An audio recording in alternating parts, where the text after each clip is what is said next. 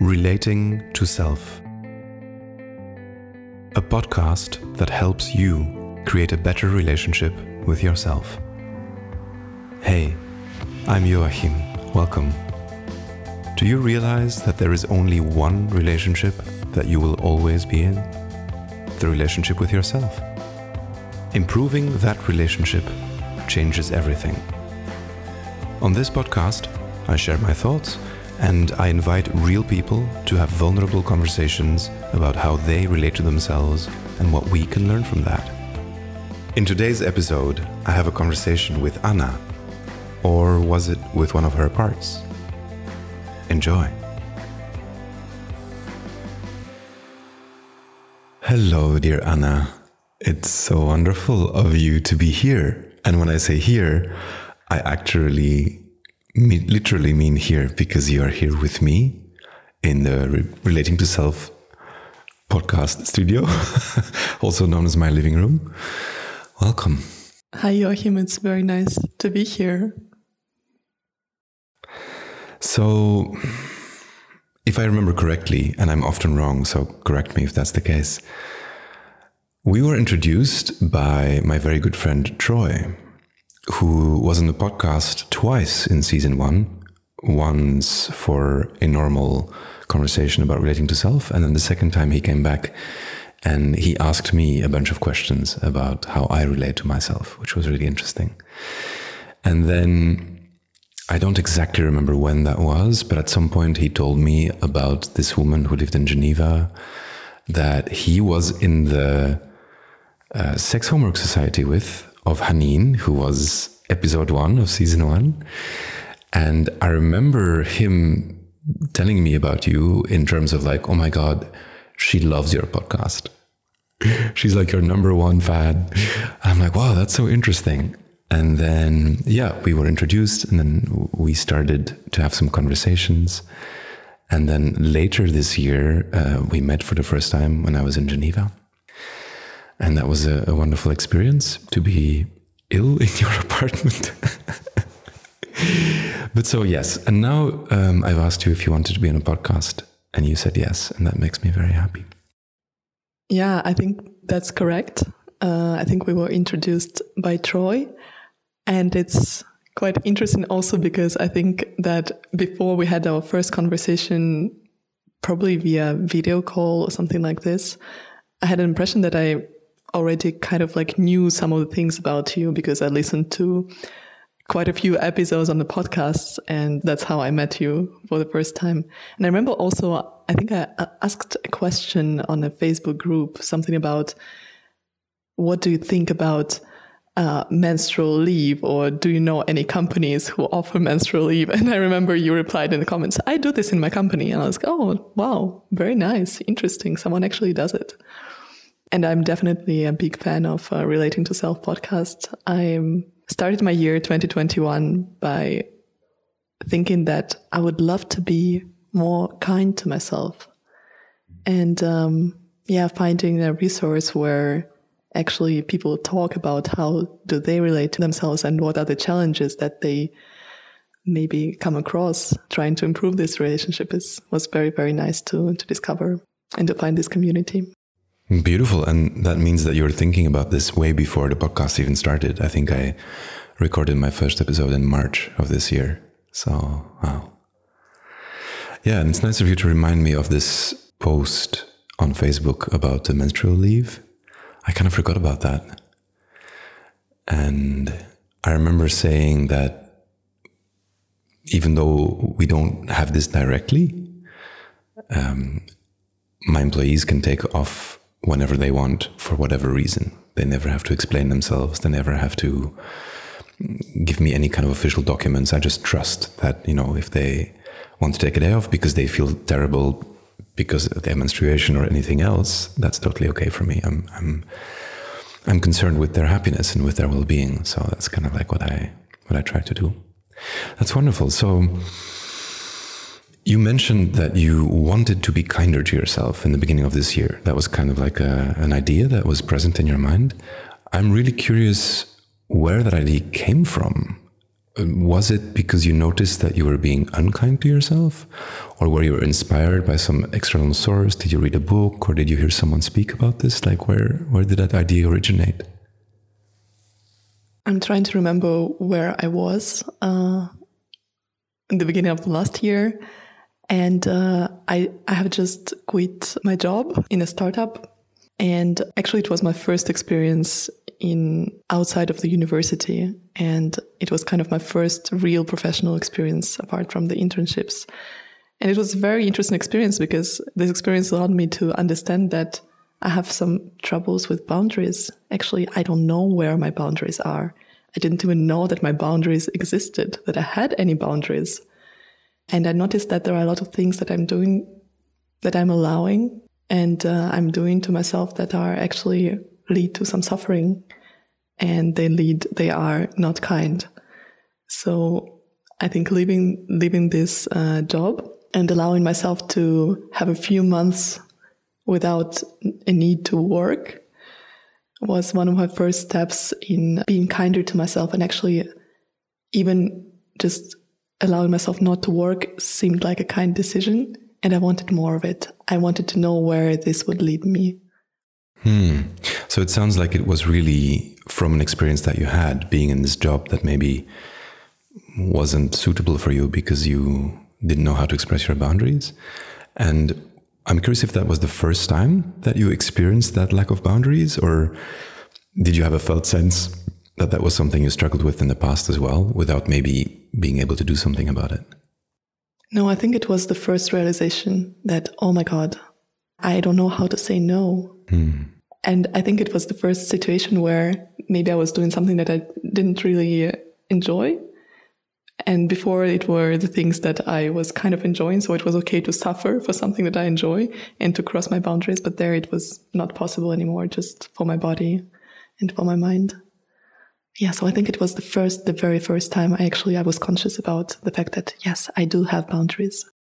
Hmm. Yeah, it's so beautiful what you mentioned about, I think, a narrative that exists in society everywhere that it's okay to suffer for something that you like or something that you desire, right? You have a, for me, that was music. I, I was obsessed by music. I lived music. And so, as long as I was pursuing a career as a musician, I suffered, but I thought that was just part of the deal. Mm. And I didn't even know about boundaries or, you know, what that meant or anything like that. So it's really interesting to see that you then deconstructed that narrative in some way by having a, an experience that allowed you to feel in your body that you wanted to change that. Like you wanted kindness. That's so beautiful. Yes, yes. And um, I'm thinking also like this interesting experience in terms of boundaries. Yes, so experience this sort of burnout at work was one of the things, but also I remember, so I have a, I have a background in classical dancing. So I was doing classical dancing since I was five until maybe 16. And it's a very rough environment where it's actually very normal to, uh, to suffer, to, to be very perfectionist and to constantly overcome the boundaries of your body. So override the boundaries. And I remember starting, uh, yoga classes with uh, this beautiful teacher in Neuchâtel, where I was working, Neuchâtel in Switzerland. And she would always say, you, you should go, try not to, to go at 100%, go like 80% or something like this. And I was still going like 120%. And then I was like, oh, she's keeps saying about it. Why, what if I try to go 80%? It was so beautiful. And since then I also said like, oh, oh my God, it's like, I actually felt it in my body that I don't have to go 110 or 120% or even 100%. I can just go 80% and that's totally fine. And it's actually beautiful. Mm. Do you feel that that experience at that yoga place was something that helped you discover that this was also true for other areas of life? Because I imagine it's not just about the body, not just about uh, how how much you stretch, but it's also about your mind, it's about how you interact with other people, how much you allow them to run over you or not. So, uh, how did that yoga experience then create a similar kind of attitude in, in the other areas of your life? I think it's very tangible to to experience something with your body. I think maybe that's how I work. If I experience something with my body, then it's very easy for me to project it to other areas of my life. So I'm like, oh, I can experience this with my body. So I can experience it also in my work, or I can experience it with my friends, or I can experience this elsewhere. That's fascinating. That's so beautiful. And yeah, that reminds me of something that I have had trouble with in the course of my life. Um, I wasn't very connected to the body. Most of the stuff was happening in my mind. So I think I took the opposite path. I kind of like understood this first from like a rational perspective, perhaps, and then much later only started to feel it in my body through a lot of exercise and ecstatic dance and stuff like that. But that's so beautiful that you you mentioned this that it's through the body that it allows you to learn new things and then to apply it in, in other areas. Yeah, I notice also that it happens a lot when I hike. I bring so much lessons learned when I'm hiking that I learn through my body. Wow. I'm curious if there's uh, any like body practice that you have because well one of the things that I keep coming back to in the podcast is that practices like daily practices help us tremendously on this path of healing. So I'm curious if you have like a, a body practice that helps you discover these new things about yourself. Mm. So yeah, I think one of them is hiking. Definitely. And that's where I learn a lot about the boundaries and the limitations of my body, but also how strong my body can be and um, how alive it can be. Then there is uh, another practice that I started recently and I love doing it. It's been maybe one month and a half that I'm doing it. It's uh, cold showers that I do every morning. and to me, it's the practice that allows me to expose myself to controlled amounts of stress and to be present to this controlled amount of stress and to know that my body can can do it. My body is capable of doing this. And while given this uh, controlled amount of stress it's also consensual for my body. My body knows what's going to happen next and uh, yeah i think there is also like it's a, a lot about the chemical cocktail of the body after this uh, cold shower expo- exposure that is very, very pleasant. Mm, other practice, body practice, I think um, what is very, very interesting for me is, yeah, I think I, I would say sex is one of the things that where I definitely can practice my boundaries. And this is something that I learned in Hanin's class, Sex Hormone Society, the consent and checking in with the needs and desires. And I think in this area, it's very something that is very tangible. So I can then also explore it and then transpose it to other areas of my life. Hmm, beautiful. I love it. I I'm curious how this is for you because when I reflect on this for me, sex is definitely one of the most difficult ones not just because you know there's taboo, taboos around it and it's difficult to to approach but also because it's for me it's not a pure relating to self practice because there's someone else right? So it becomes also relating to other. It becomes holding my boundaries not just with myself and for myself but towards someone else while while trying to figure out what my desires are or trying to figure out what the other person wants if they're not clear about it. And that makes it a lot more difficult for me than as a, as a relating to self practice right? So i'm curious how how you approach that. Um, is it something that you name and becomes explicit in in a sex practice? Do you speak to your partner about like hey this for me is some kind of a body practice in relating to self and these are the things that's important to me in this? Or is it something that happens more organically? How how do you practice that? Hmm. yeah i think what's very important for me in this practice is always coming back to my experience. Always coming back to what what is real in my body at that moment and also connecting to my desires and to my needs. And um, I'm thinking that it's actually it is relating to self practice, but it is possible in the presence of the other because there are some inputs from the outside world that maybe I cannot uh, have otherwise. Um, yes, and I think um, so. You asked me how do I communicate uh, about it with the partner, right? Is that correct? If you communicate about the fact that for you this is part of your practice, that it's not just, you know, you're not just engaging in sex because it's pleasurable or because it's something that you desire with this person, you named it as a body practice that you have for yourself, right? So I'm curious if you talk about this with your partner. I don't think so. I don't think I have ever expressed it in this way to anyone. Yeah. Mm, that's really interesting. Yeah. Yeah but I'm I'm very very I appreciate a lot a lot of communication where I actually having a space where I can uh, express these desires and a space where I can constantly come back to my experience. But it's true. I think I have never expressed uh, that this is also a self uh, relating to self practice for me to to wow. any of my partners. Yeah, beautiful. Thank you so much for this insight. Yeah, thank you. Well, yeah, I think it would be really interesting to explore that and and to see how that impacts the experience for also for the other person, right? Yeah. And like actually it's I'm also thinking about it. It's like, oh, it means that the other person is helping me to better relate to to myself. And this would be actually beautiful to express it to the other. Yeah, I think I agree. well, okay, so I would like to go back a few steps because now we've we've talked about a few things that I think are part of how you relate to yourself. And you've named that for you, learning about yourself often comes from the body, and you talked about the few body practices that you have. But I'm actually curious as to, in general, when you think about relating to self, what does that mean to you? Like, what is the significance of this in your life? Can you please repeat this question? Hmm. Yeah, so I'm curious when you hear or when we speak now about relating to self as a concept, what does that mean exactly to you? Mm. Like the the things we've spoken about now were kind of like examples of specific ways in which you relate to yourself. But when you think about the general concept, how do I relate to myself?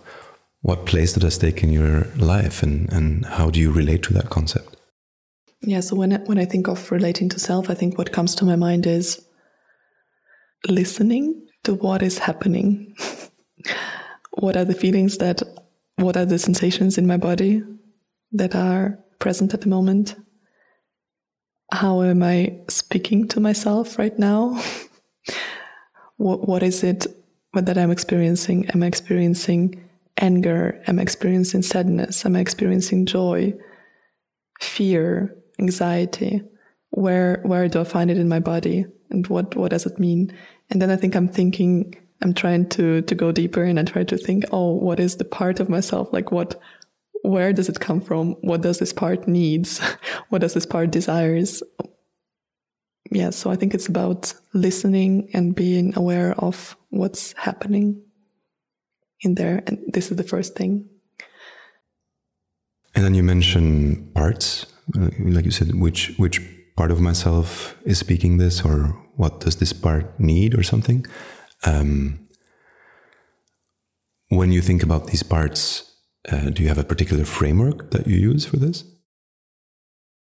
Uh, yes. In the beginning of this year, I actually noticed that there are, I kind of sense that there are two parts. There is a part that is the angry and the violent Anna, and then there is the soft and the gentle and like the the vulnerable Anna.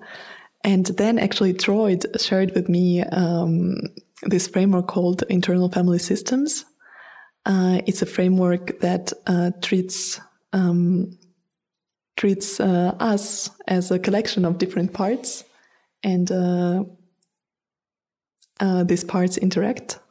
And um, I think the the goal is to find a place where all of these parts are agree with each other and they are in equilibrium and they they are moving in in similar like they they they're happy with each other.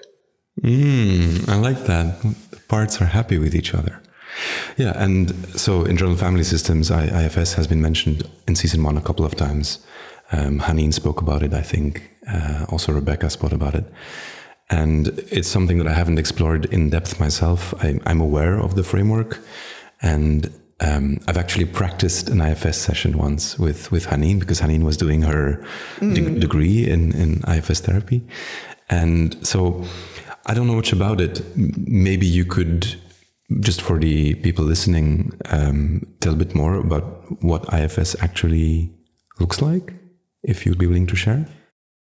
Oh my God, I love this framework so much. So I, I also started the sessions with the IFS therapist this September, and I find it transformative. Uh, so in a way that the therapist guides me to a place that is very deep. uh, starting maybe from from yeah starting from a sensation in the body starting from a sensation in the body and um, the emotion that i'm feeling right now or something that bothers me in the mo- uh, in the moment or something that is maybe uncomfortable or paradox or conflict internal conflict that i'm experiencing. And then peeling peeling off the layers and going back to the maybe very early very early um, moment when when actually the thing that bothers me was born uh, or when it happened happened for the first time. And um, on the way there there will be maybe some other parts that are interfering with the process and not letting me get to the the part that actually got triggered. So kind of asking the other parts to to step away and to give access to this part that that felt triggered or felt bothered. And then getting into the place where i experience compassion, understanding, love towards this part. And um, it's it's extremely powerful practice to me. And I'm not sure I would be able to do it on my own. Hmm. Well, interesting. That was going to be my next question. I can imagine in a context of doing therapy that this is very powerful and beautiful. But then I'm curious, how do you do that when you're on your own? Say, you know, you are somewhere at work or whatever, and you feel triggered, or some part of you feels triggered. Is there some kind of a self-regulation self-regulation practice that you have in the moment that it happens that uh, uses IFS as a framework to kind of like bring yourself back to a more grounded state? Or do you have another practice for those kind of moments? Yeah, actually, it's a very good question. Now I noticed that probably it's not entirely true because the I maybe I would start self-regulating by asking me myself similar questions that the therapist asks me, like, mm, "What's going on there? What it is that you feel? Uh, where is it in your body? What does this part need? Like, um, and just like becoming aware of it, right? And then the interesting thing is also, I think, the more I, um, explore this practice, the more the more I'm becoming aware of different archetypes of different characters that are present in in the collection of my characters, and then I continue relating to them um, when they get triggered. I know them. I'm getting to know them already, so I know how to uh, how to um, relate with them. And there are also, oh my God, this is so uh, interesting. There are some um, some practices that I had. There are some places where I took these characters, safe places where I took them during my IFS sessions, and I keep coming back to these safe places. I keep uh, reviving this experience that I had in the IFS session outside of the sessions. So, for example, there is one of the archetypes that is a queen, and sometimes she gets dethroned. and I know what to do with her. I know that she likes to go to this magic lake and she, she likes to bathe there. And that's her safe place. And every time she goes out of this lake, she's queen again, and I can continue with my day. oh, wow. That's so beautiful. So it sounds like you have a, a narrative for some of those characters to kind of put them at ease again, like the the magical lake where this queen goes to bathe. It's kind of like a story. And so, do you actually then, in the moment that your queen gets triggered or gets dethroned, as you call it, do you then actively imagine that story about her going to the lake, or how does that work? Oh, yes, 100%. And sometimes, so I live very close by Geneva Lake. So sometimes I even make it, the experience more intense and, um, I go to a magical place, like the place where I feel very good and that is very beautiful by the lake. And I sit there and I imagine the queen going and uh, swimming in like sometimes I just go for a swim and and the problem is solved. Yes, and then there are some other characters. There are some children, for example, that are also uh, like some some maybe traumas from my childhood. Yeah. And um, in the therapy session, I brought them home. There were two children. I brought them home and they, they're playing at my home. So sometimes when they get triggered, like these parts of me get triggered, I imagine that they're still sitting at my home playing with my uh, lipsticks and perfumes and um, i'm going to give them some food and they will be very happy so yes i actively imagine this wow that's so beautiful i'm fascinated by the influence of spaces on how i feel on how i perceive myself on how i relate to myself. And one of the things that i noticed when coming back to Sofia from from my travels this this summer and autumn was that by entering my space, my living space, where I have cultivated a specific relationship with myself, where I practice my meditation, where I've done my journaling work, where I've done my rituals, all these things, and entering that space again brought me back to a place where it became much easier to be kind and compassionate to myself. Mm-hmm. And so I'm, i wonder if that's related because in the end, the, the difference between a physical space or a virtual narrative space where, where your queen goes to bathe is just a matter of of memory or perception, right? Because if I'm not in my space here and I'm in Lisbon where I was this summer, I could have imagined being in my space. And I wonder if that would have had the same kind of effect as actually being in my space here. So yeah, that's that's really fascinating to hear, and I love also how you mix the the reality with the story, where you then actually walk to a lake to make it more more real. That almost sounds like a, a form of augmented reality of storytelling. That's so wonderful. Yeah. Yeah. Yeah. Yeah. And I think it's it's a lot about like what each of them needs because some of them need safety, some of them need to feel more beautiful and. Uh, desirable. Uh, some of them need to feel more connected to others. So it's depending on what it is that they need, what is the place that feels good for them, will change actually the the setting of the thing that I imagine in my head. Mm. I'm curious what your perspective is on let's call it the the you that makes decisions the you that perceives all these parts and that maybe gives these parts what they need, right? And I'm curious if you have a thought around what that is. Like, do you see that as another part of yourself? And if so, what is that part? Or is it perhaps something more like an observer or, or like a higher self? I've heard some people call it. Like, what's your framework for for you, the Anna that's now here with me in this conversation, versus all these parts that you have? I'm not sure if the Anna who is here in this conversation is the higher self or it's rather a part. I would rather say maybe it's a part, one of the parts. Uh, yeah, but I think I see what you mentioned when you say in the higher self. And I feel that when I'm in this place of the higher self relating to all of these parts.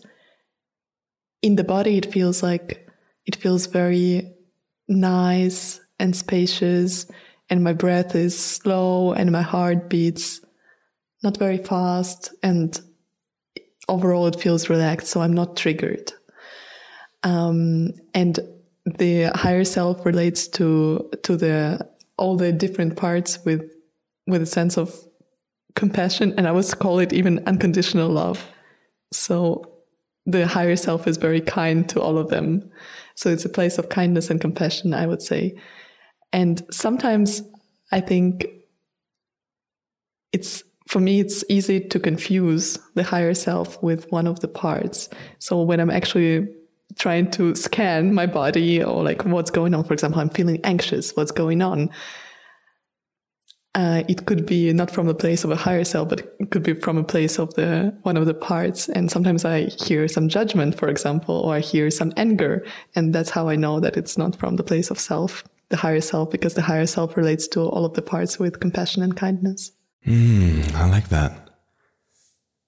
And I'm really curious if we could dive into one of the things you said that seems very interesting to me. You said that you're not sure that it's like the higher self being here with me in this interview. so I'm really very curious.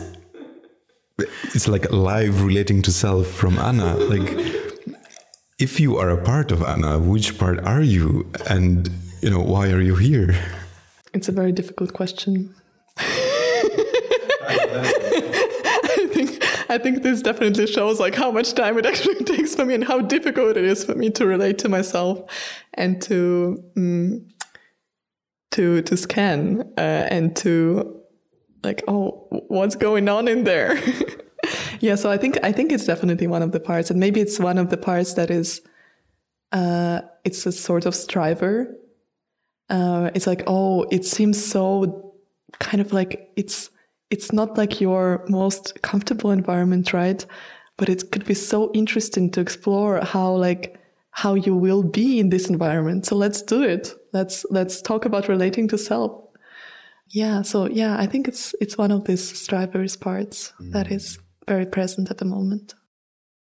Beautiful. Yeah, I have to say I've often thought about this myself as well, where since this is a podcast and I'm putting this out in the world, I'm curious as to how performative this is for me. And I'm not sure. I'm not sure if if I have this desire to show up in a certain way or if I can just allow myself to be here. And um, yeah, in the end, I don't think I always need an answer necessarily to be able to move forward because uh, I'm I'm very much a fan of just doing things and putting stuff out there and then seeing where it goes. You know, uh, but yeah, it's a good question, and I, I honor your response very much. yeah, I hear you. Anna, I'm also curious about um, what maybe still is difficult for you in, in your relationship with yourself, because it sounds like from the point that you decided you wanted to be kinder to yourself, you've made a lot of steps. You've made a lot of progress in holding your boundaries, in tuning into your body, feeling what's real for you, in, in honoring your truth, in, in speaking your truth to people. So is there any area of the relating to self that you feel is still particularly difficult? Everything you're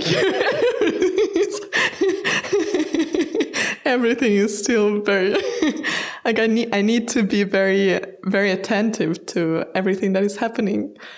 Something that is extremely difficult for me is desires. Um, there are I noticed that there are some desires that are very easy for me to express, and there are some of the desires that I'm not even aware of. I, I, I cannot even say like what it is that I want. I, and it's as if there was something blocking. And I, I noticed, uh, I, I had an insight recently that there are some of the desires I need to be in a certain state to be able to, to let these desires uh, come to the surface and be noticeable. Even so, this is the part that is very di- difficult. Boundaries, I think, still I'm I'm still kind of drawing the map of how my boundaries look like and it changes and I'm learning a lot about the boundaries. Um, yeah, and then there is this whole um, thing that is extremely that I, I became aware also this year that there is a part like there is a there is something I'm striving to towards, the version of me that I'm striving towards, um, the version of me that that has all of these characteristics that I would love to have. And I'm striving towards this, right? But then there is also the version of me that is currently here, sitting in front of you, Joachim, that is not perfect. And um, even though I'm even though I'm striving towards all of this, very often I will not be able to act out of this incredible version of myself because there are still so many things that are diff- difficult for me and that are triggering me. And yeah, I will be triggered. Mm-hmm. Well, when you say you're still drawing the map of your boundaries and you're still learning about these things, um, how do you do that? Do you absorb specific materials? Are there people helping you with this? Like, what is your process for improving your relationship to yourself? So I think it's it's a lot through relationships that I have with others because I feel like if I'm just isolated in some sort of like perfect world where there are no triggers and um, it's all wonderful, then how can I even learn about my boundaries, right? I need some inputs from the outside to to see oh this thing triggers me this thing is not okay so i need others and i need experiences and i need um, i need situations to to draw this this kind of map uh, so i think one of the things that is very and also spaces where i can feel what it feels how does it feel to to feel completely safe how does it feel to feel completely comfortable how does this place feel like? And there are some of the relationships that I have with my friends, for example, where it feels more uh, very safe and very consensual and very beautiful. And I take this, um, the, the feeling that I have in my body in this kind of relationship as a data point that then I will, as a benchmark, that then I will compare it to other experiences. So to, to notice, oh, in this kind of situation or with this kind of person, I don't feel the same way as I feel, for example, with my friends Gabi and Rael, for instance. So probably this is a no, or this is where my boundary is crossed. So, mm, so I should say no to this. Uh, yeah. So I think it's it's a lot about the benchmarking and needing to have different inputs and different situations to put myself in. Mm, that's that's so interesting and very different from my process, I think, which is why I find it interesting in the sense that for me, when I think about improving my relationship with myself, there is so much data already present in me.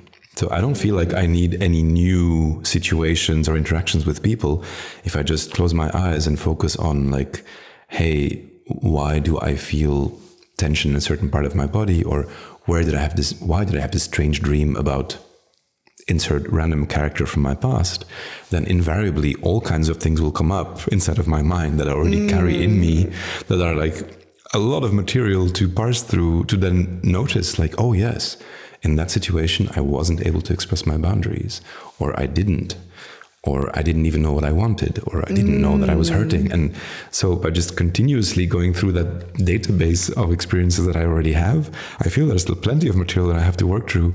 Beautiful. So, yeah.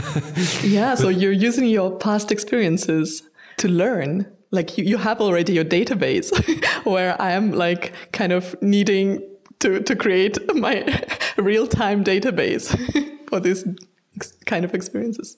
Interesting. Yeah, and yeah. and I guess it's it's related to the fact that when you say you're still uh, creating benchmarks basically by yeah. seeing how you feel towards friends and then how you maybe feel different to some other people. Mm-hmm. And I guess for now I already have my benchmarks. Mm-hmm. I kind of know what it feels like to be connected to myself, to be in self consent, to be clear on my boundaries and all these things. And then, so I can now look at my past and I can remember things mm. and then compare them to my current benchmark mm-hmm. and then see, like, aha, yes, there was a problem here. And then maybe try to heal that part of me in the past that was going through that by some of the rituals that I that I engage in. Beautiful. Yeah, so it looks to me that yeah, that you're in a place where you you have already all of these things, so you're you're kind of like stable and grounded. And for me, I feel like I'm still in such a process of learning. I'm I'm learning every day. Every day I learn something new. There is some new insight that comes and like, oh, I didn't know that, but like I'm still not managing this at all. And like it's it's like a new data point into my collection. Yeah, I'm still figuring out my benchmarks, I think, and really drawing my map of like what it is to to how do I want to feel, like what it is to be Anna. Yeah, and I want to be clear that when you say I'm probably already stable and grounded, like that's definitely not the case all the time. Uh, I think that's luckily now most of my time is spent in that kind of state, but definitely while interacting with others in the world. Um, yeah, I mean, I get triggered. Uh, there's lots of stuff happening that I don't know about, that I'm not sure about, where circumstances in which I don't know what I want. It's one of my big things. So yeah, I definitely still keep learning also from my experiences in the world. Right? I'm curious actually when you speak about tensions that arise. Is it something that arises following some external stimuli, or is it something the tension that arises just like out of nowhere? How does it happen? It can absolutely be both. And I have a theory that I don't know if it's true or not, but I have a theory that most of the tensions that I experience are actually historical. And current experiences remind me of those historical, not healed situations. Mm. So when I encounter people that behave in a certain way, I don't know these people, these people don't know me. You know, it's very strange that these people would have a very strong influence on how I feel. Mm-hmm. So whenever I feel that something's happening there, I tend to believe that this is because something in my past resonates with this experience and that was not mm-hmm. healed or mm-hmm. that was not clear and so the tension comes from the past and then arises in the present but then of course there are still circumstances in the present that are new newly mm-hmm. created tensions right mm-hmm. that can also exist so i think it's definitely both I love it because I think it's also the way the way I kind of represent it in my mind that ooh every tension and every trigger is yeah something that that maybe happened to me in the past that is not healed and like oh, I'm triggered. Oh my God, this is so cool because like this is something I didn't know yet that this kind of thing can trigger me. So, oh, I can learn something about myself. What is here? what is happening inside? Let's see. Oh, yeah. Beautiful. Yeah, I really like this approach of taking the opportunity to learn from moments that most people would try to avoid or run away from. Like you know most people if they're triggered they they numb themselves or they just like push it away. And i guess what you say is is the opposite of that. You you embrace it and you go like oh what can i learn from this? And that's such a beautiful perspective. Yeah i think to be entirely true like this is maybe speaking from my my ideal self right? Like this is how i would love to always relate to my triggers. But what happens very often is that I'm numbing myself and uh, I'm just feeling like shitty and I'm doing something else just not to to see it. Um, mm. But uh, yeah, I I would love to reach at at some point to at least ninety percent of the times where I'm feeling this way towards the triggers in reality. Beautiful. Thank you so much, Anna. As we come to the end of this conversation, uh, I would like to maybe first give you the opportunity to ask anything that comes up for you right now, which is something I never really thought about in the past, but it seems like a good idea. Is there anything that you feel like sharing or, or asking? Yeah, I would love to ask you what was uh, the last thing that triggered you and how did you navigate it? Ooh, juicy question. The last thing that triggered me was actually an exchange I'm having with Troy. to come to come back to our introduction, Troy works for me and, and with me, and we've been going through let's say a transformation of sorts in in how I see the leadership of the business and how I see my role and his role. And that was a very difficult process for both of us.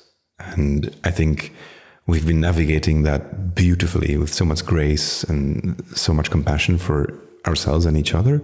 But at the same time, of course, triggers came up all the time, I think, for, for both of us, where we're both, I think, in the end, uh, well, I don't know, I can speak only for myself, but I'm, I'm afraid of losing Troy, right? So whenever I express a truth that feels like this is dangerous, because if I express this truth, this other person in this relationship may decide to end the relationship or to mm. or to modify it severely in a way that I don't want. And so to speak these kind of truths requires a lot of courage and a lot of non-attachment to outcome. And I can't say that I always have that non-attachment to outcome fully. So that I noticed like I was I was triggered by speaking my truth, and then I was also triggered by his responses, which also came from a place where he was triggered, and so on. So that's very present because that was just in the past days for me, right? And then as to your question, how do I deal with that? I I think the, the most important part is that I realize where it comes from. Right? So I I know that these triggers are a result of the way I have not fully healed my traumas from the past uh, and the the parts of me that are fearful of certain things. I know that this is not Troy's fault. Or, you know, I, I don't blame it on Troy. I don't project his behavior as being the problem. I just take responsibility. I'm like, oh, yes, I feel these fears. And then I, the second part is that I try to express these. I will speak to Troy and I will say, hey, I would like to express I have these tensions or I have these fears. This is where I think they come from. This is how this relates to us and our situation right now. And I think doing that consistently and then providing space for the other to do the same takes care of like almost all of the all of that problem. Mm-hmm. But yeah, beautiful question. Uh, quite, quite vulnerable also. So oh, that feels nice. Thank you, Anna. Thank you so much for sharing. I would love to ask you one more question. Traditionally, I will end with my question. Was there a question that you would have loved to answer, but that I did not ask you? Mm. Something that comes to my mind that I would love maybe to share, but you didn't. I didn't uh, have a chance to share, and maybe like this i don't know what would, the question would be but um, i was so anxious in the past week and i was anxious about a lot of things that i cannot control unfortunately. And the phrase came to my mind i think that tim ferriss said multiple times in, in his podcast that is we suffer more in our imagination than in reality and uh, yeah i would have loved to have an opportunity to to say it once again to remind myself that I suffer most often in my imagination than in reality. And I suffer over things that I cannot control. I have zero control over these things. I cannot change anything about them. Beautiful. I love that thought. Thank you for sharing, Anna. And thank you so much for showing up and for being present to this conversation. I very much enjoyed it. Mm, I enjoyed it too. Thank you so much. One more thing before we uh, switch off. Where can people reach you or do you have some kind of social media presence a website? If people want to have conversations with you where can they go? Mm, i just created my instagram page. I have one publication. I unfortunately don't remember my the name of my account. So uh, this could be a place. Then uh, on linkedin anna vibranova and also facebook yeah so this is the place where people can reach me yes great i will make sure to get the links from you after this call and then I can post them in the comments on the podcast so that people can find you easily. Mm-hmm. Anna, thank you so much for this conversation. Thank you. If you've enjoyed this conversation, please subscribe to the podcast. You can also read more of my thoughts on Twitter. I will post a link in the description. And if you are interested in improving your relationship with yourself, please subscribe to my email list at relatingtoself.com. I will then send you meditations, rituals, practices, and more of these beautiful conversations. Thanks.